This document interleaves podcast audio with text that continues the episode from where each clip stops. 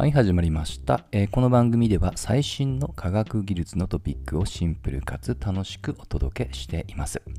今日のテーマは、えー五感の最難関、香りをデジタル化と題してお届けします。はい。まあ、五感というのはね、あの見る、聞くといったそういった五感です。で、大体我々の日常感覚で言うと、やはり目、そして耳によるところが大きいです。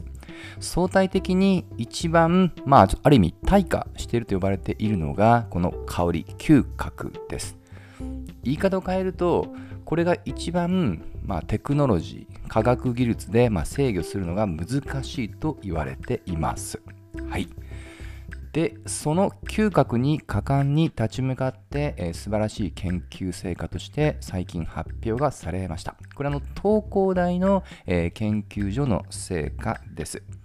で何をやったかというと、えー嗅覚のディスプレイ、つまり見える化というものを再現したということです。はい。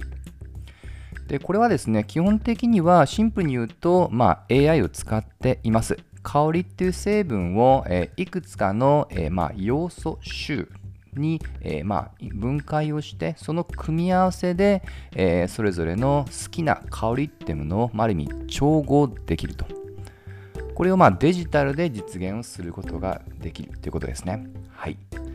で、あの、これをまあディスプレイ化っていう書いてるんですけども、このまあパソコン上の画面で、えー実際に、えーまあ香りっていうものね、あの表現をすることができます。まあ、つまり、これがもうちょっと実用化していくと、これあの、まあ、あの、研究室のね、サイトにも載ってますけど、香る映画、香るアニメーション、もしくは香る料理体験ゲームといったように、えーまあね、あの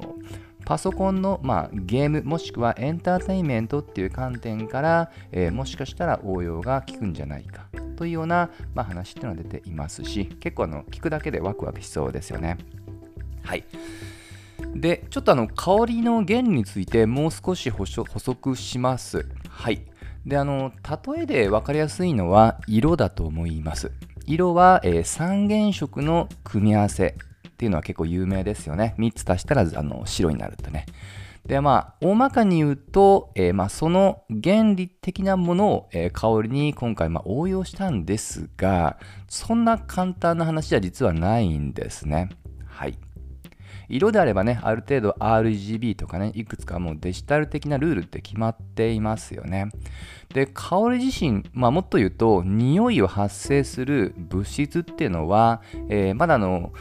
厳密的な数値じゃないですけど、だいたい数値レンジとしては約10万から40万種類あると言われています。で、そのうち我々、人が、えー検知できるのは、えー、大体1万種類程度だしですね。で難しいのはその検知なんですけどもあのちょっと細かいですけどもちろんこれはまあ究極的にはタンパク質の,、まあ、あの作用によるんですが大体そのあの匂いをまあ検知受け取る種類っていうのは1000種類ぐらいしかないんですね。で先ほど話をした我々がその発生元として、えーまあ、匂う物質は1万種類この1万種類と受け手の1000種類っていうのがこれは綺麗に1対1ではなく結構アナログ的にあの、まあ、混み合っているわけです、まあ、このあたりがなかなかデジタル化しにくいっていうね初めの壁だったりします、まあ、今回はこれを紐解いてパターン化したっていうところが肝になってくるんですね。はい。でもう一つ、これはあくまで匂いをまあ受け取るっていうね、あの仕組みの話をしましたが、あの匂いで無視できない、まあ、ある意味一番可能性を感じるのが、匂いは実は他の五感よりも、えーこれ脳の感情を司るエリアに直接的に届いているっていうことがこれはもう研究から明らかになっています。はい。つまり、まあ、説明いらないかもしれませんけど、匂いっていうものは我々の、まあ、意識どころか無意識的、つまり本能的に感情に働きかける作用が他の、えー感覚よりも高いのであるということが言えるわけですね。はい。ところ考えると結構可能性を感じますよね。はい。さすがにそれをして匂いで感情をコントロールできるっていうのはちょっと若干言い過ぎですけどもただしこれがねあの解明できれば、えー、その応用っていうのが先ほどまあゲームエンタメって話をしましたけども、えー、より可能性が高いっていう点は理解いただけると思いますはいでもう一つ、えー、この先ほどの感情もそうなんですけども、まあ、そう考えたらねあの難しさはわかるけどももう少し踏み込んでいい気もするんです。ただし、えー、もう一点だけこの匂いってものを解析する上でもう少し難しい課題っていうのがあるんですね。それはえー、匂いを、まあ、デジタルで対応関係を明らかにするだけでなくその時間的な影響ってものも結構無視できないということです。はいまあ、これはもうあの日常生活も分かりますよね。匂いって結構あの、まあ、移り変わり激しいですし、もっと言えば、まあ、その移り変わる自身も場合によっては、まあ、影響を与えてるっていうのは結構しっくりくることだと思います。はい、つまり時間的な制御も必要ってことが言いたいとですね。実はですね、これも同じく日本の、これあの慶応の、えー、まあ、研究室で、この時間的な課題にも取り組んでいるところも実はすでにあります。はい。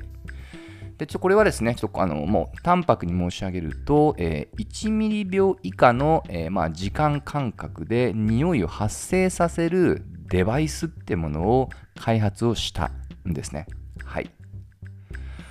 あのよくあの結構人が匂いになれるってことを、これ一応その、まあ、専門的な言葉で順応っていう言葉を使うそうです。この順応っていうね、あのまあ、仕組みっていうことも理解をした上で、えー、先ほど触れたように1ミリ秒の間隔で匂いを出し入れする、もしくはその濃度を調整することができるってことですね。